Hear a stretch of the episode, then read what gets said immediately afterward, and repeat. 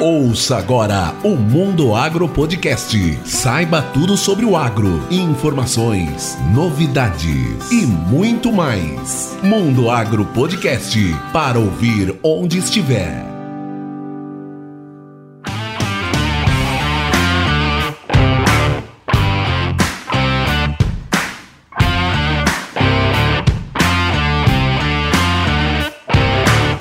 Eu tenho a certeza de que você faz o seu melhor de sol a sol e de sonho a sonho. Assim é a história de quem faz o agro desse Brasil. É por isso que a Steel tem orgulho em estar junto de quem faz a agricultura ir em frente, de quem faz o amor pelo campo passar de geração para geração e continuar fazendo assim a sua história. Para conhecer mais sobre a Steel e as soluções que ela oferece ao produtor rural, acesse www.steel.com.br. Steel, junto de quem faz o agro.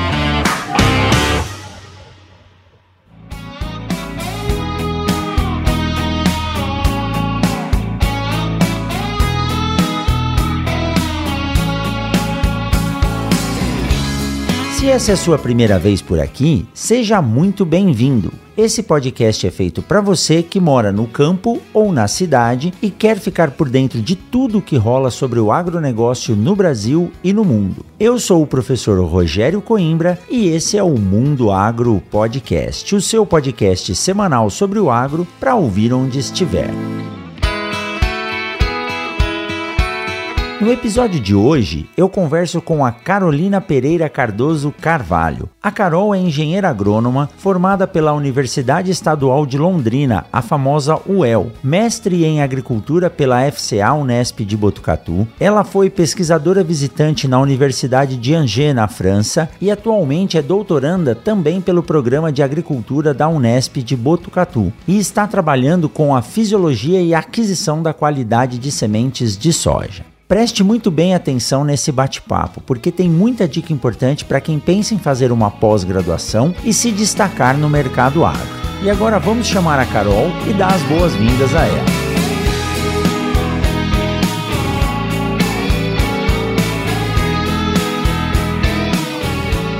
Carol, Seja muito bem-vindo ao Mundo Agro Podcast. Muito obrigado por dedicar esse tempo e vir aqui bater um papo com a gente. Seja bem-vinda. Obrigada, senhor, pelo convite, professor. Fico muito contente de estar participando do podcast que eu mais escuto nas minhas viagens. Sou fã e ouvinte assídua. Olha só que bacana, hein? Eu já hum. gostei, viu? que responsabilidade. Carol, eu convidei você para a gente bater um papo aqui no Mundo Agro, porque você está fazendo doutorado, já terminou terminou não? Tá fazendo, né? Não, tô fazendo, tô na metade ainda. Tá na metade do doutorado e você está aí na Unesp em Botucatu. E falar de pós-graduação é muito importante. Fazia tempo que eu queria trazer alguém da pós-graduação ligado às ciências, ligado às sementes, e é lógico que tinha que chamar você. Você é uma apaixonada pelas sementes, eu sigo você lá no, no Instagram, vejo os trabalhos que você desenvolve e o bate-papo hoje é isso, é para você contar um pouco pouquinho da sua história e para a gente falar da importância, né, de se fazer o mestrado, doutorado para ciência, para pesquisa do Brasil. E para começar, eu quero fazer uma pergunta que é clássica. Quem que é a Carolina Pereira Cardoso que ganhou agora mais um sobrenome que é o Carvalho, né? Parabéns pelo casamento, viu? Obrigada, professor. Obrigada. Então, professor, eu sou a Carol. Eu nasci em Londrina, onde eu estudei, morei a vida inteira, fiz graduação, Formei na UEL em agronomia, saindo de lá, vim para a Unesp de Botucatu e estou continuando até agora aqui no, em Botucatu. Mas perguntar quem sou eu e a gente se prender só na profissão fica complicado, né, professor? Porque é uma pergunta tão genérica. Exatamente, tem muita coisa, tem muita história aí. Mas que bacana. E Botucatu é uma cidade que eu tenho no coração, né? Eu passei grande parte da minha vida aí, fui orientado do professor João Nakagawa, da professora Cibele, e fiquei muito contente em saber, conversando com a nossa amiga, com a Valéria Giandoni, né, que é a gestora de qualidade, a técnica do laboratório aí, que o professor João ainda continua na ativa, né? Cido. Ele tá sempre Sim. lá no, no laboratório. Você sabia que quando eu entrei na universidade em 98, fui pedir estágio para um professor que ficava na frente da sala dele, e o Marcelo Andreotti, se eu não me engano. E aí ele falou: Olha, eu tô meio cheio de alunos, mas tem o professor João aqui na frente que provavelmente pode te aceitar. O professor João estava aposentando em 98. Nossa! Ele começou a me orientar, a Carol também, a Carolina Gaspar, que é lá de Londrina, não sei se você chegou a,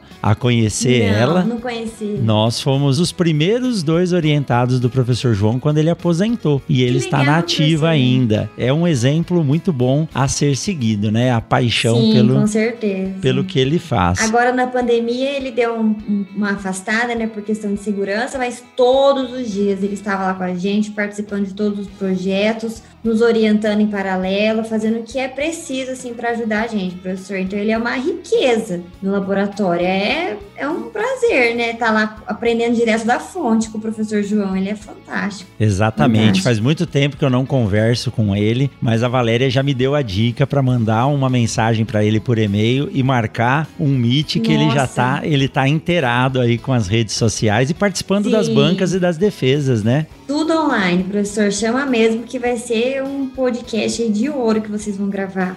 Que joia. E eu gostava muito porque a gente passava o dia no laboratório e uma, duas vezes por dia ele ia até o laboratório, né, ver o que a gente estava fazendo e sempre tinha uma pergunta ou outra que saía para ele e ele dava uma aula pra Uhum. gente com aquela Sim. calma, aquela paciência. Eu digo que foi meu segundo pai, né, na- durante a graduação, me ensinou tudo que eu levo até hoje como conceito profissional e filosofia de vida. Então é, Ai, é, bom, é muito legal saber que o professor João tá na ativa aí. Mas, Carol, eh, me diz uma coisa: o que que levou você a trabalhar com sementes? O que que te instigou para você fazer o seu mestrado, o seu doutorado, né? Começou lá com o professor Claudemir e Uhum. até hoje está aí, quase concluindo o seu doutorado na área de sementes. Sim, então, professor, na verdade, minha primeira escolha foi agronomia, né? Então, foi uma escolha fácil até de se fazer, porque eu não tinha outra coisa que eu gostasse mais de trabalhar do que o agro.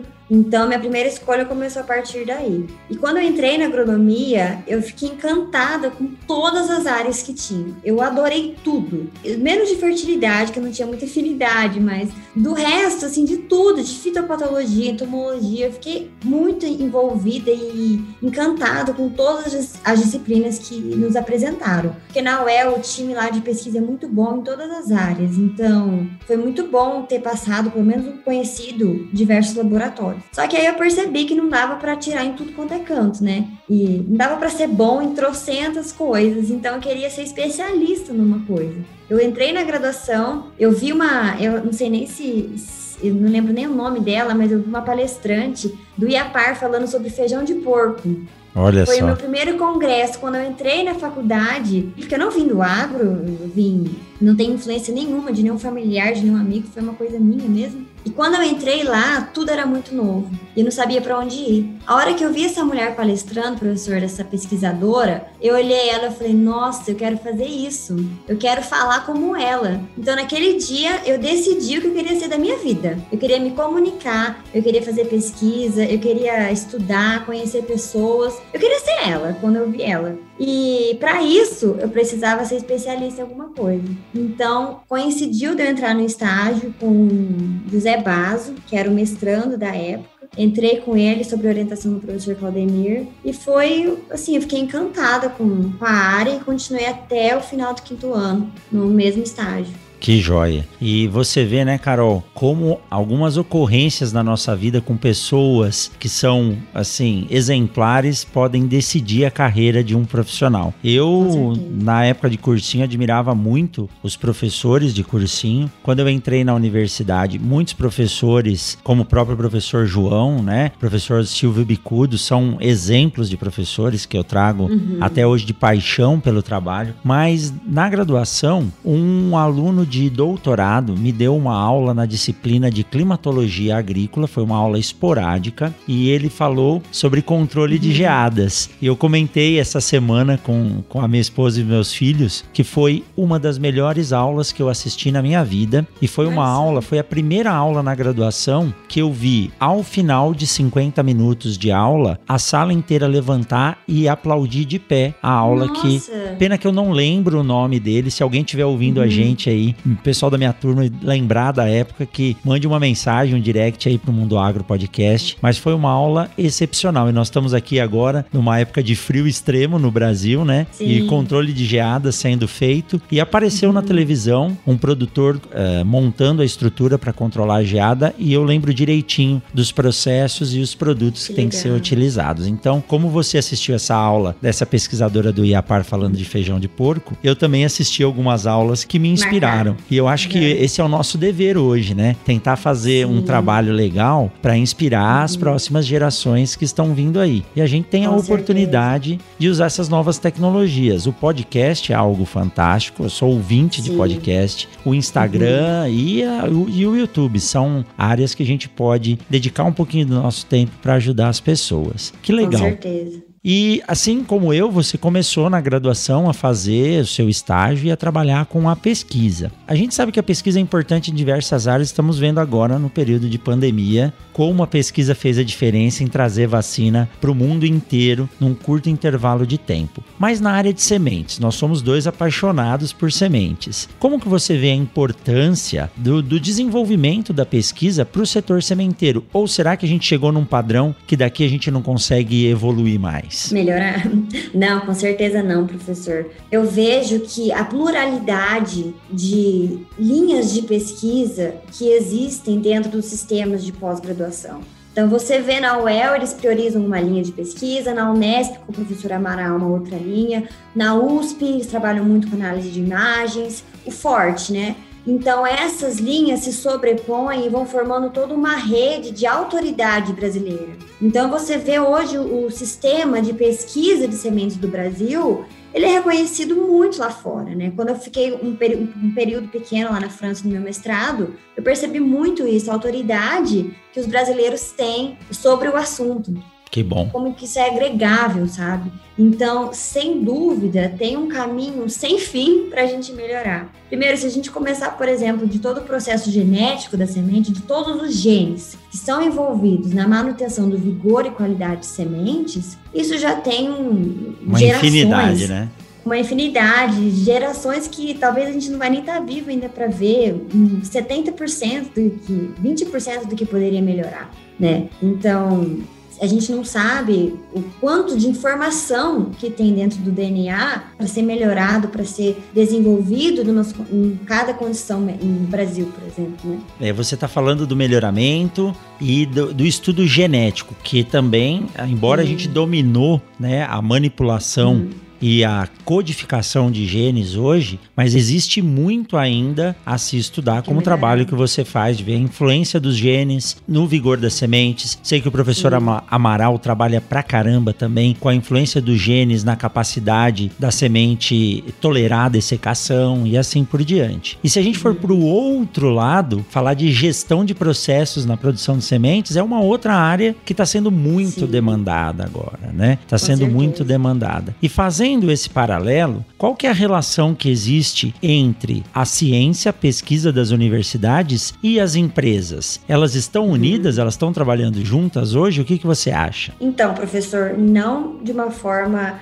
que, ao meu ver, seria ideal. Vou te dar um exemplo de como que isso seria benéfico. Por exemplo, Nessa última safra, a gente teve aquele severo problema de abertura de vagens. Problema que até hoje não foi, não foi solucionado, diversos especialistas se juntaram, pesquisaram, e muitas dessas pesquisas que estão para solucionar esse problema que foi assim emergente vieram de universidades. Então, quem solucionaria diretamente esse problema seriam as empresas, por exemplo, que venderiam insumos, venderiam produziriam cultivares melhoradas, mas quem forneceria grande parte dessa informação é a universidade. Então, como que esse link não, poderia acontecer, sabe? O problema que eu vejo entre esse link de, de universidade, não só com empresa, mas eu digo com quem faz mesmo o, o, prático girar é de que o Brasil não tem ainda um sistema que permita muito essa integração. Então é muito separado o que é privatizado e o que é público. Tem muitos processos que dificultam essa interação entre as empresas com a universidade. Então eu vejo que pessoas empreendedoras como o senhor são pessoas que vêm para inovar, que vêm para fazer esse link e sair da bolha da ciência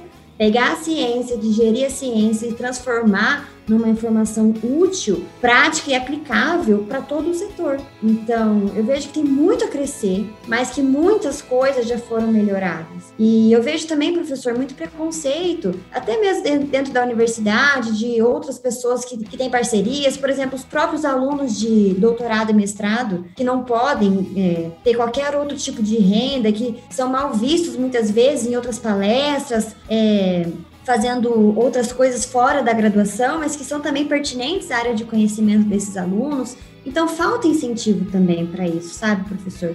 Mas eu vejo que tem muitos gargalos ainda para que isso possa caminhar de uma maneira mais harmônica. Senhor concorda? Exato, Carol, concordo plenamente. Em 2012, se eu não me engano, quando surgiu a lei da inovação, isso começou a mudar nas universidades, porque a relação ensino, pesquisa e extensão é o pilar indissociável do ensino superior, né? Da universidade, na verdade, da universidade. Não adianta você só fazer pesquisa na universidade e não fazer extensão, ou só fazer extensão e não fazer pesquisa, e não ter unindo esses dois lados uma boa cadeira de formação de profissionais, que começa na graduação. Eu acho que o setor mais importante no ensino superior é a graduação. Pós-graduação é fundamental, mas se eu não tiver uma graduação forte eu não vou desenvolver bons profissionais para adentrar no mestrado e no doutorado. E hoje é óbvio que o ensino no Brasil, ser público, é algo muito bom, notório e notável, mas é muito difícil manter toda a universidade somente com recurso público. Então, quando nós uhum. fazemos parcerias público-privada, isso cresce de uma forma tão grande a relação de pesquisa, a relação de entrega de tecnologias e a, a própria extensão e auxilia os alunos. Veja no meu caso, a gente tem parceria com muitas empresas. Os alunos que participam do nosso grupo de pesquisa viajam comigo, acessam as empresas, veem os processos sendo desenvolvidos, as empresas solicitam soluções para o problema que elas têm. Esse aluno que nos acompanha, ele sai para o mercado de trabalho totalmente preparado ou já com uma visão diferente daquele aluno que fica só na universidade. Então você tem toda a razão. Essa relação tem que ser revista. As empresas têm que acreditar bastante na universidade, porque quando se desenvolve pesquisa na universidade, nós conseguimos, nós conseguimos fontes de fomento que muitas vezes a iniciativa privada não consegue desenvolver sozinha. E eu digo a Embrapa é um grande exemplo disso. Existem uhum. pesquisas de alto risco que nenhuma empresa privada que precisa ter lucro para se manter vai desenvolver. Então aí tem que entrar uhum. uma ação de parceria pública, pública, Né, onde se consegue recurso de diversas agências de fomento, ou até anteriormente se conseguia, hoje nem tanto mais, mas para desenvolver o que nós temos de tecnologia que você acabou de citar, né, que durante seu mestrado na França, uh, os pesquisadores do Brasil no setor de sementes eram muito bem vistos, são muito com bem certeza. vistos. Né? Então eu concordo com você. E deveria sim haver um incentivo já que as bolsas estão limitadas hoje, não Sim. que o aluno de mestrado saia para trabalhar, mas que ele possa uhum. desenvolver, juntamente com os professores, treinamentos, palestras e tenha um auxílio, né? Uma retribuição por isso, porque é difícil se manter com uma bolsa hoje. Professor, o que eu penso que a, o sistema de avaliação do aluno hoje, qual é? É artigo.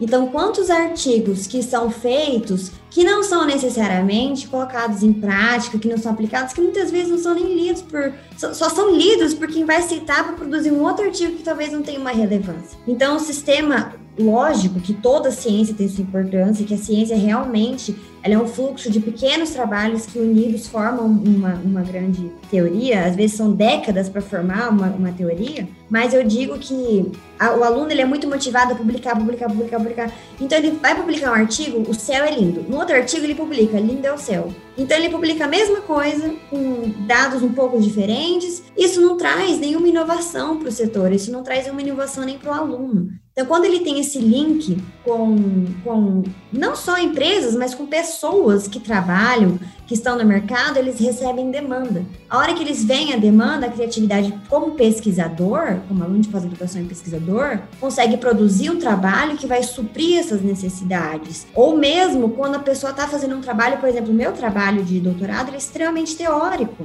Eu trabalho com aquisição da longevidade de sementes, trabalho com ah, genes que atuam nessa longevidade. Então, eu não, eu não, não vou nunca chegar para um produtor e falar, por exemplo, é, dos genes que atuam na longevidade, porque isso é inviável. Mas eu, com esse link, com essa mentalidade diferente do sistema de pós-graduação, eu sei que durante a minha pesquisa eu vou produzindo esse, esse material, essa ciência, mas eu consigo enxergar aplicações frente àquilo. Eu não estou presa a artigos, sabe, professor? Perfeito. Eu fico pensando em como que isso vai me agregar depois como profissional. Então a gente vê muito aluno bom de pós-graduação que perde a cabeça durante esse processo. É a hora que acaba o doutorado, para onde que vai? Entendeu? Exato. Pessoas que têm uma, uma postura empreendedora muito boa, muito diferente, mas na hora que acaba tudo isso, está cheio de artigo e tá, passou seis anos da vida sem ter contato, por exemplo, sem ter essa aplicabilidade. Então, eu acho que a pós-graduação, hum, para mim, fez muito sentido ter, ter feito. Então, são quase seis anos que, que vão se completar desde que entrei no, mestrado, mas eu não me arrependo de nenhum ano deles, não me arrependo de nada. O, o que eu me preocupo é com quem vai entrar, com quem está passando, para não entrar nessa cadeia que o pessoal te coloca, de publicar, publicar, publicar, publicar. Sai dessa bolha, porque realmente o nosso sistema de avaliação, ele é, ao meu ver, ele é muito errado. Eu concordo plenamente. Isso tinha que ser revisto o mais breve possível, porque simplesmente avaliar por número de artigos e qualidade de artigos, nós dois não estamos dizendo aqui que não tem que fazer pesquisa, não tem que publicar, tem que publicar sim. sim Só que as coisas saíram um pouco do eixo. Com certeza. Uma outra coisa que você citou, você estuda, faz lá o seu mestrado, o seu doutorado, porque você quer se capacitar. Só quem fez sabe como é importante. É um tempo de introspecção. Você estuda muito muito sozinho. Uhum. Eu aprendi muito durante é, o meu doutorado, embora tenha feito só o doutorado, não fiz o mestrado. Foi a época que eu mais consolidei aquele conhecimento que eu tive na graduação. Uhum. É, o que acontece hoje é o quê? O aluno aqui no Mato Grosso, que está mais próximo do centro de agitação da agricultura, ele se forma empregado. E quando você quer fazer o mestrado e o doutorado, durante o mestrado e o doutorado, é muito raro você ver uma oportunidade. Chega a ocorrer até algum tipo de preconceito de quem tem muita formação. E aí, Sim. quando a pessoa entra na empresa, a empresa quer incentivar a pessoa a fazer um mestrado e doutorado, só que ela não vai dar o tempo que ele precisa para passar as 40, uhum. 44 horas por semana estudando e produzindo. Então, seria muito importante durante a pós-graduação que as universidades trabalhassem também nessa integração. É, a universidade devia fomentar isso. A universidade devia trazer a empresa para dentro e colocar o, o profissional em contato com a empresa de forma a dar essa mesma oportunidade que o aluno de graduação tem. Porque senão ele vai preferir sair da graduação, já entrar no mercado, ter um salário melhor do que ter uma bolsa aí que é muito difícil você se manter Sim. hoje dependendo da cidade, né, sozinho. Uhum. Imagina uhum. se é um pai de família com filhos e assim por diante, né? É, o, o que eu vejo muito, professor, quando eu escolhi fazer pós-graduação, eu queria muito me especializar. Eu queria ser especialista numa coisa. Lógico que a gente está sempre longe disso, né? Sempre tem muito a aprender, muita. É um buraco sem fim, né? Se a gente for falar mesmo. Para a gente ser bom mesmo numa coisa. Mas eu queria me especializar. Então, quando entrei na pós, eu entrei com muita sede. Eu entrei com sede de, de conhecer mais, de até que eu saí da UEL. Fui, fui, inclusive, incentivada pelo professor Claudemir a trocar o ambiente, a trocar a linha de pesquisa para agregar mais ainda. Durante meu estágio na, na Embrapa, fiz no final, o Fernando Henning também foi um mega orientador para mim. Ele tem uma visão muito comercial, uma visão real ali do, do, do, mercado de sementes. Então ele me ajudou muito, os dois, a continuar na pós, me incentivaram muito a continuar na pós e trocar a linha de pesquisa. Então quando eu entrei na pós, eu entrei com uma sede, e tem essa sede ainda muito grande de, de aprender. O que eu vi era muitos colegas meus querendo só continuar na faculdade sabe, querendo continuar na cidade, tomando uma cerveja, ganhando dois mil no bolso. Então você vê, numa aqui na Unesp, quando eu entrei, tinham três vagas, tinham quase 60 pessoas, 40 pessoas por, por essas três vagas. Então, a hora que você vê aquelas pessoas e você, você tem a vontade real do, do negócio, você vê quantas pessoas que estão querendo ali só para continuar uma graduação, por exemplo, ou por, ou por desespero, não sei, sabe? Não que seja errado, mas eu acho que o processo de seleção tinha que ser diferente. Porque quantas pessoas que querem um mestrado, mas que não tem um artigo para entrar, por exemplo? É, sabe? exato. E, e vão pegar aquelas pessoas que têm trocentos artigos, mas que na verdade só colocaram o nome dessa pessoa. Então tem, tem muitos gargalos ainda para pós-graduação é, ser mais reconhecida. E o senhor estava comentando também sobre o aluno fazer a, entrar na empresa para depois a empresa fazer o doutorado. Eu já tive uma experiência um pouco diferente, professor, porque muita gente me pergunta, ai, Carol, eu quero me especializar, eu quero entender mais disso, mais assado, mas eu eu tenho medo de fazer pós-graduação e depois não ter emprego. Eu vejo que tem dois caminhos, mais ou menos, em geral, assim. O caminho de você, como eu, querer ser especialista e buscar esse conhecimento. E o segundo caminho, como o senhor comentou, das empresas. E eu não vejo que isso está errado, porque eu já tive muitas conversas com o pessoal que é de empresa, já tive oportunidades, de, mesmo dentro da pós-graduação, para seguir. Vejo colegas aqui na Unesp, é, essa parceria um pouco mais forte. Vejo colegas aqui que saem saem do doutorado já chamados pela empresa para trabalhar em cargos específicos. Então, principalmente multinacionais, tem muitos cargos que são específicos para quem tem essa especificidade com a área, sabe? Sim. Então, quando os meus estagiários me perguntam, ah, mas eu não quero ficar mais seis anos na pós e tal, eu falo que tem muita coisa a considerar. Eu tinha como me sustentar com R$ 1.500. Eu sei que tem gente que não tem, entendeu? Graças a Deus eu tinha condições para seguir o meu sonho, para seguir as minhas intuições, mas eu sei que tem pessoas que não têm. E como que, que isso resolveria esse problema, sabe? Então a gente não tem reajuste. Então tem diversas dificuldades e também tem diversas vantagens sobre, sobre isso, né?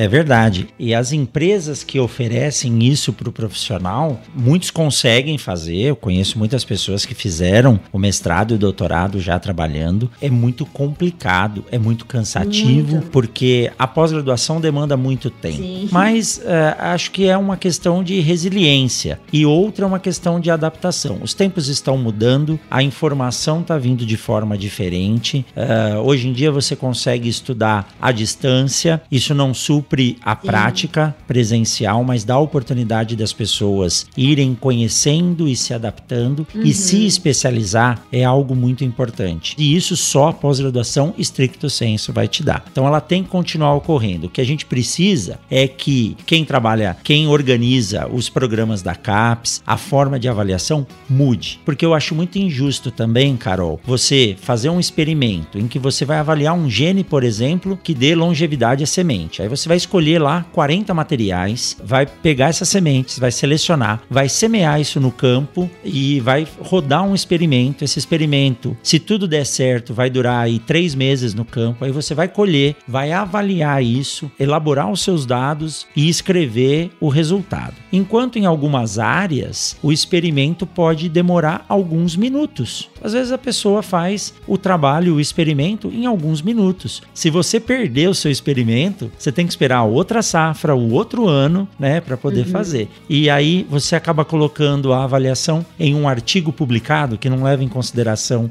o tempo que aquilo demorou uhum. para ser feito, sem tirar o mérito de cada um. Então nós não uhum. estamos usando o mesmo peso e a mesma é. medida é. para avaliar isso, né? E tem outro problema, professor, porque você deu desse exemplo perfeito. E quem faz esses experimentos mais rápido, até mesmo que na Unesp, a gente tem diferentes programas e a gente vê o currículo do, do grupo da nosso grupo de sementes e ver o, o currículo de outros grupos. E geralmente a gente está sempre atrás. Não é porque a nossa pesquisa é inferior, mas é porque a gente planta, a gente espera da semente, a gente produz a planta mãe, espera da semente, coloca no laboratório para daí avaliar para descrever. Tem muita gente que pega o material pronto, avalia em um mês, dois meses, está pronto.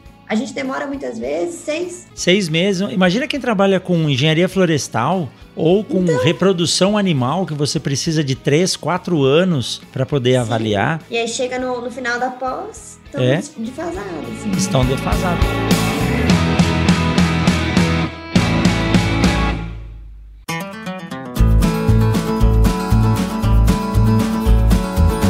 Olha só, você já sabe que o Mundo Agro Podcast tem grandes parcerias na podosfera e uma delas é o Agro Depende, um podcast comandado pelos meus amigos lá do Rio Grande do Sul, o Eduardo Sebastiani e o Cassiano Sartor Decker. O Agro Depende é um podcast que busca levar conhecimento de forma acessível, simples e gratuita para todos aqueles que dependem do agronegócio. Para quem busca aprender mais sobre os conceitos técnicos da vivência até a prática, trazendo informações informações e novidades do mundo agro. O Agro Depende aborda os mais diversos temas com especialistas, trazendo debate de ideias e de opiniões, buscando esclarecer dúvidas, levantando questões dos processos produtivos e mostrando toda a grandeza e complexidade do nosso agronegócio brasileiro. Então, terminando esse episódio, procure no seu aplicativo favorito de podcasts por Agro Depende e fique por dentro de todo o universo agro. Vai lá!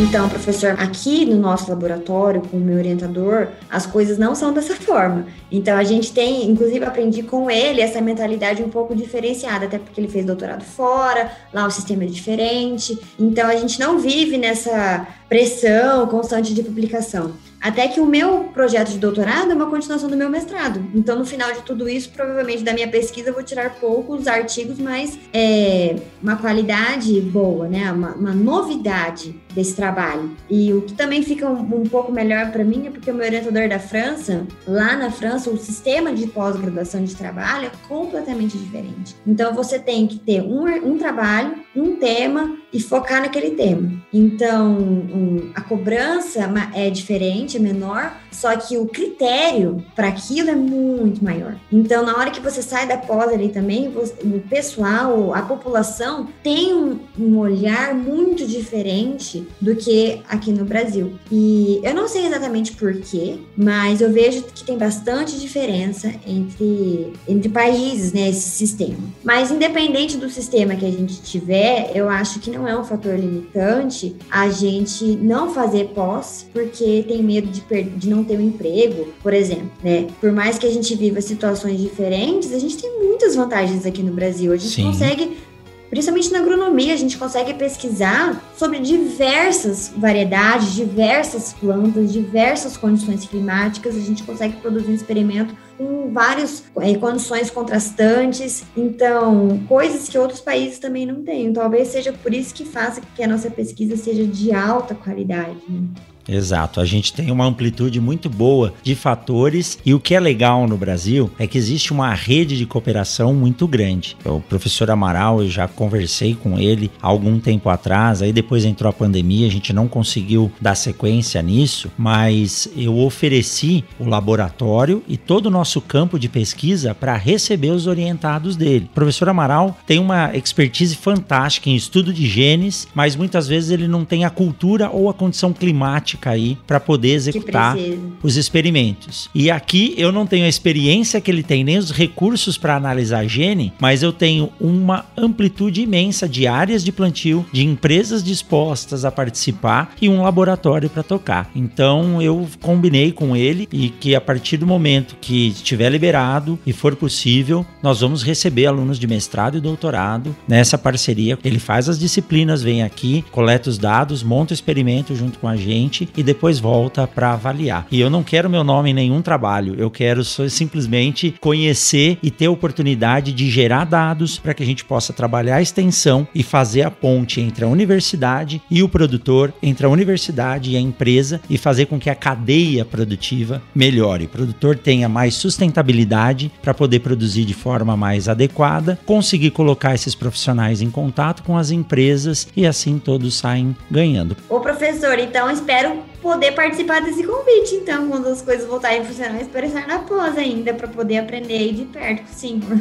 Já tá feito, pode falar com o Amaral, ele já sabe, ele já tem essa informação aí, e ele falou que assim que tivesse oportunidade, ele ia mandar os alunos aqui ah, sim, que né? Bom. Que legal, professor. Isso que é legal também, a gente tem muita esse não é não sei nem se chama intercâmbio, mas é esse câmbio entre, no próprio Brasil mesmo né, sobre diversas linhas de pesquisas que, dentro da área de sementes mesmo, se sobrepõem, né, que se complementam. Então, Isso é muito bom. Eu gosto muito de, de estar aqui na Unesp e estou gostando muito também de ter feito doutorado, pensando agora nos próximos passos, né? Para a hora que acabar, que eu tenho pouco tempo.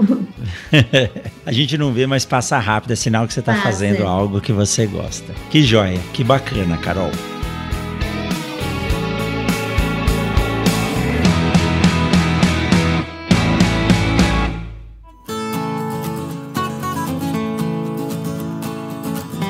Vamos aproveitar esse intervalo para te dar um recado da Momesso. Desde 2013, a Momesso, que é uma empresa brasileira referência em equipamentos para o tratamento de sementes, juntamente com a Quimbria, que é uma empresa europeia líder mundial em tecnologia para o processamento de grãos e sementes, mantém uma parceria de sucesso aqui no Brasil. A Momesso é representante exclusiva da Quimbria na comercialização, instalação e manutenção dos equipamentos para processamento de sementes em todo o território nacional. Para saber mais sobre as tecnologias e equipamentos disponíveis, acesse www.momesso.ind.br ou clique no link aqui na descrição desse episódio. Momesso, excelência do on-farm ao industrial.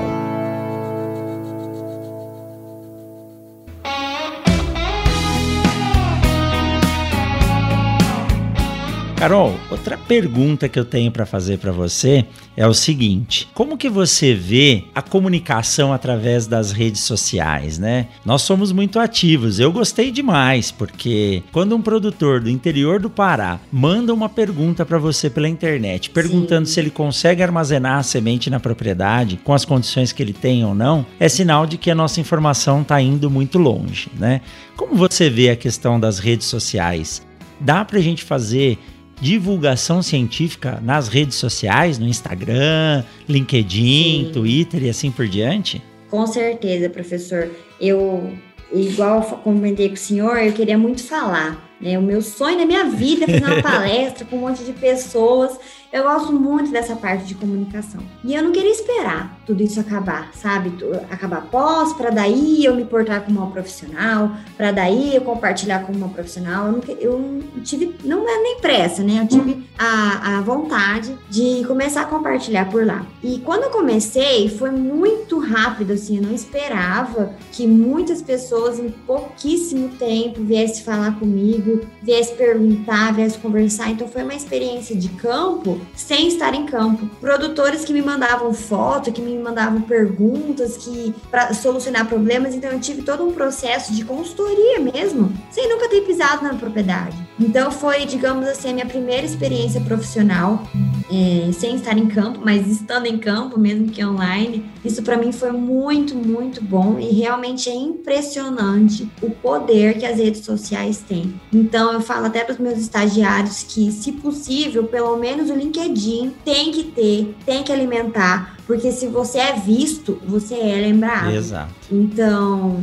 isso é, é uma verdade, assim, universal. Não precisa ser uma blogueira, chegar lá, bom dia, tô tomando meu café da manhã aqui. Não precisa fazer nada disso. Até que mesmo eu tenho meses que eu não faço um post, mas até hoje eu tenho perguntas, eu tenho respostas do que eu falei algum tempo atrás. Então, também sem pressão, sem cobrança, no seu tempo, mas eu acho que é aparecer. E profissionalmente, assim, é muito importante. Porque, vamos supor, quando você vai numa entrevista de emprego, será mesmo que os, sele os, selecionadores, os recrutadores, não dão uma olhadinha lá nas redes sociais para ver quem é você, ver se você não é uma doida, ver se. E a hora que chega no seu perfil e vê o, o quanto que você gosta da área, que você sabe falar, é um portfólio, uma propaganda que você faz para você mesmo. Então, isso tem sido muito bom, não só profissionalmente, mas eu espero muito que eu realmente tenha agregado pro, pro pessoal que, que sempre entra em contato, porque isso, nossa, não tem preço, professor. É, é muito bom ver que o que a gente está estudando realmente está valendo a pena, realmente tem uma função, tem sido muito bom. E quando a gente faz uma postagem dedicada, né? Você gasta um tempo para escrever algo de de valor, yes. né? Valor que contribua para as pessoas, isso se mantém por muito tempo. Você falou de postagens, né? Essa época que nós trabalhamos juntos aí discutindo o que podia estar tá acontecendo com a abertura das vagens de soja e assim por diante, eu achei que só os mais jovens estariam em contato e de olho ali, mas não. Hoje o produtor rural mais experiente experiente, né, para dizer de mais de idade, ele tá com o celular uhum. na mão e ele não quer abrir o computador. Ele quer tudo no WhatsApp, então sim, ele tá sim. conectado e ele vem através dessas redes sociais conversar com você porque ele assistiu uma live, uma palestra, assim por diante. Então, uhum. é uma forma muito boa de se levar a informação e depois a gente pode aprofundar isso numa conversa, numa reunião, numa palestra e, e assim uhum. por diante. Isso é, isso é bacana demais.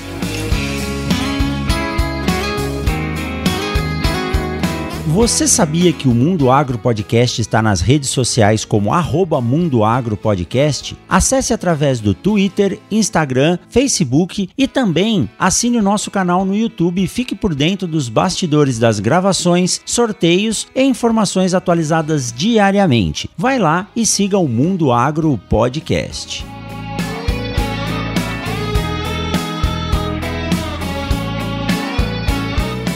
E Carol, em relação ao futuro do desenvolvimento da tecnologia no setor sementeiro, será que tem novidades que estão por vir aí, novas técnicas ou tecnologias que podem ajudar a vida do produtor? Professor, com certeza. Isso espero que tenha sempre, né, as novidades de pesquisa. Então, acredito que tem muitos gargalos ainda para gente, a gente superar, como transporte, como as condições de armazenamento na própria propriedade, como a forma da plantabilidade. Então, tem tantas coisas que são muitas vezes são pequenos detalhes, mas que juntos formam todo um macro, que isso faz muita diferença. Então, principalmente para isso acontecer, eu acho que essa essa parte de transferência de conhecimento. Porque às vezes você faz sempre a vida inteira uma mesma coisa, a hora que você ouve alguém falar que um detalhe pode fazer diferença, todo o sistema pode mudar, né? É verdade.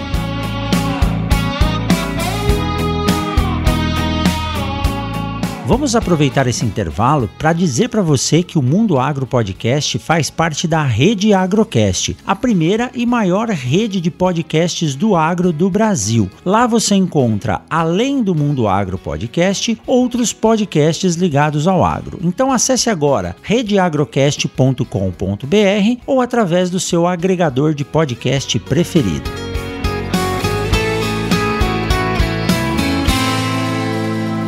Mas, Carol, é, a gente sempre imagina assim, né? Como que é o nosso futuro? Você falou que você queria fazer a pós-graduação para se especializar, mas como que você vê a Carol do futuro? O que, que você tem em mente? A gente tem que ter um, um, um rumo a seguir. Sim. Pelo menos a gente pensa, né? Quem manda é Deus, Com mas certeza. a gente pensa. Como que você vê o seu futuro ligado às sementes aí? Com certeza. Professor, eu vou falar por prioridades, então, para o senhor. Claro. Porque, porque na minha vida eu tinha muita dificuldade na graduação, porque tudo era muito novo. Eu não sabia o que era um pé de milho na minha frente. Então, durante a graduação, e eu sempre fui meio patricinha, assim. É, eu era escoteira, gostava muito de mato, de bagunça, sujeira. Eu sempre fui muito, assim, sem, sem, é, sem frescura, sabe? Sempre gostei muito. Só que a minha aparência, eu sempre fui muito vaidosa. Então, parece que eu tenho duas personalidades em uma só, sabe? E aí o pessoal, a hora que vê, não encaixa as coisas. Então, por exemplo, aqui na pós-graduação, quando eu vou para campo,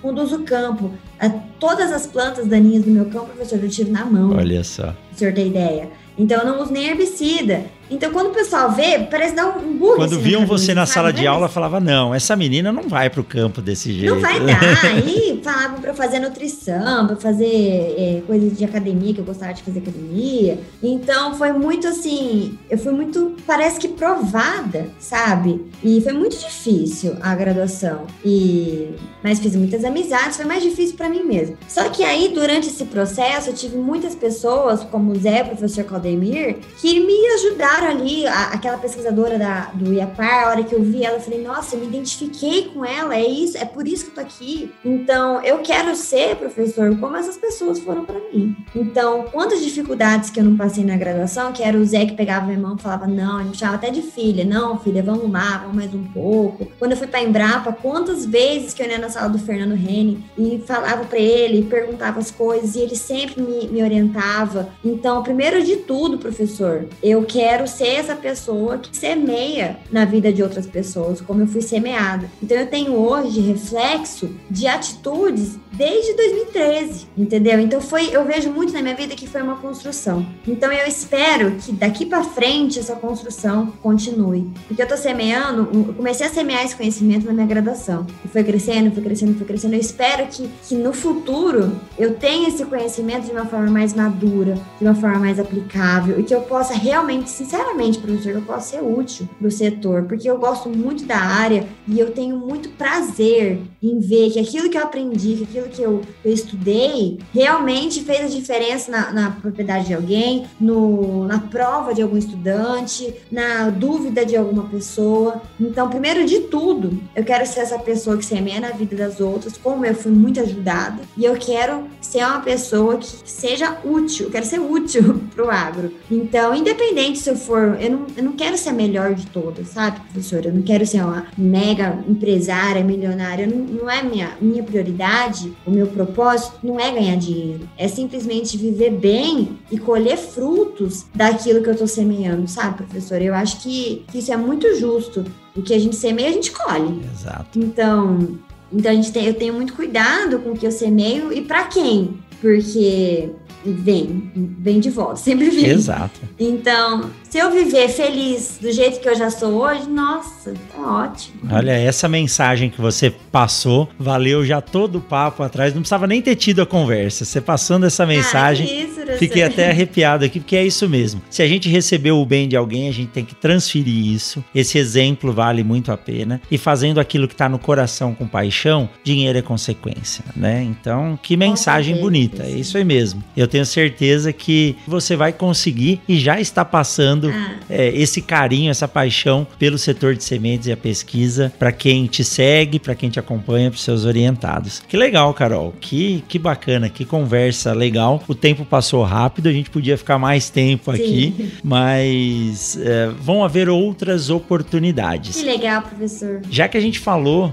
de, de Instagram, de redes sociais, quem está ouvindo a gente aqui provavelmente vai querer seguir você.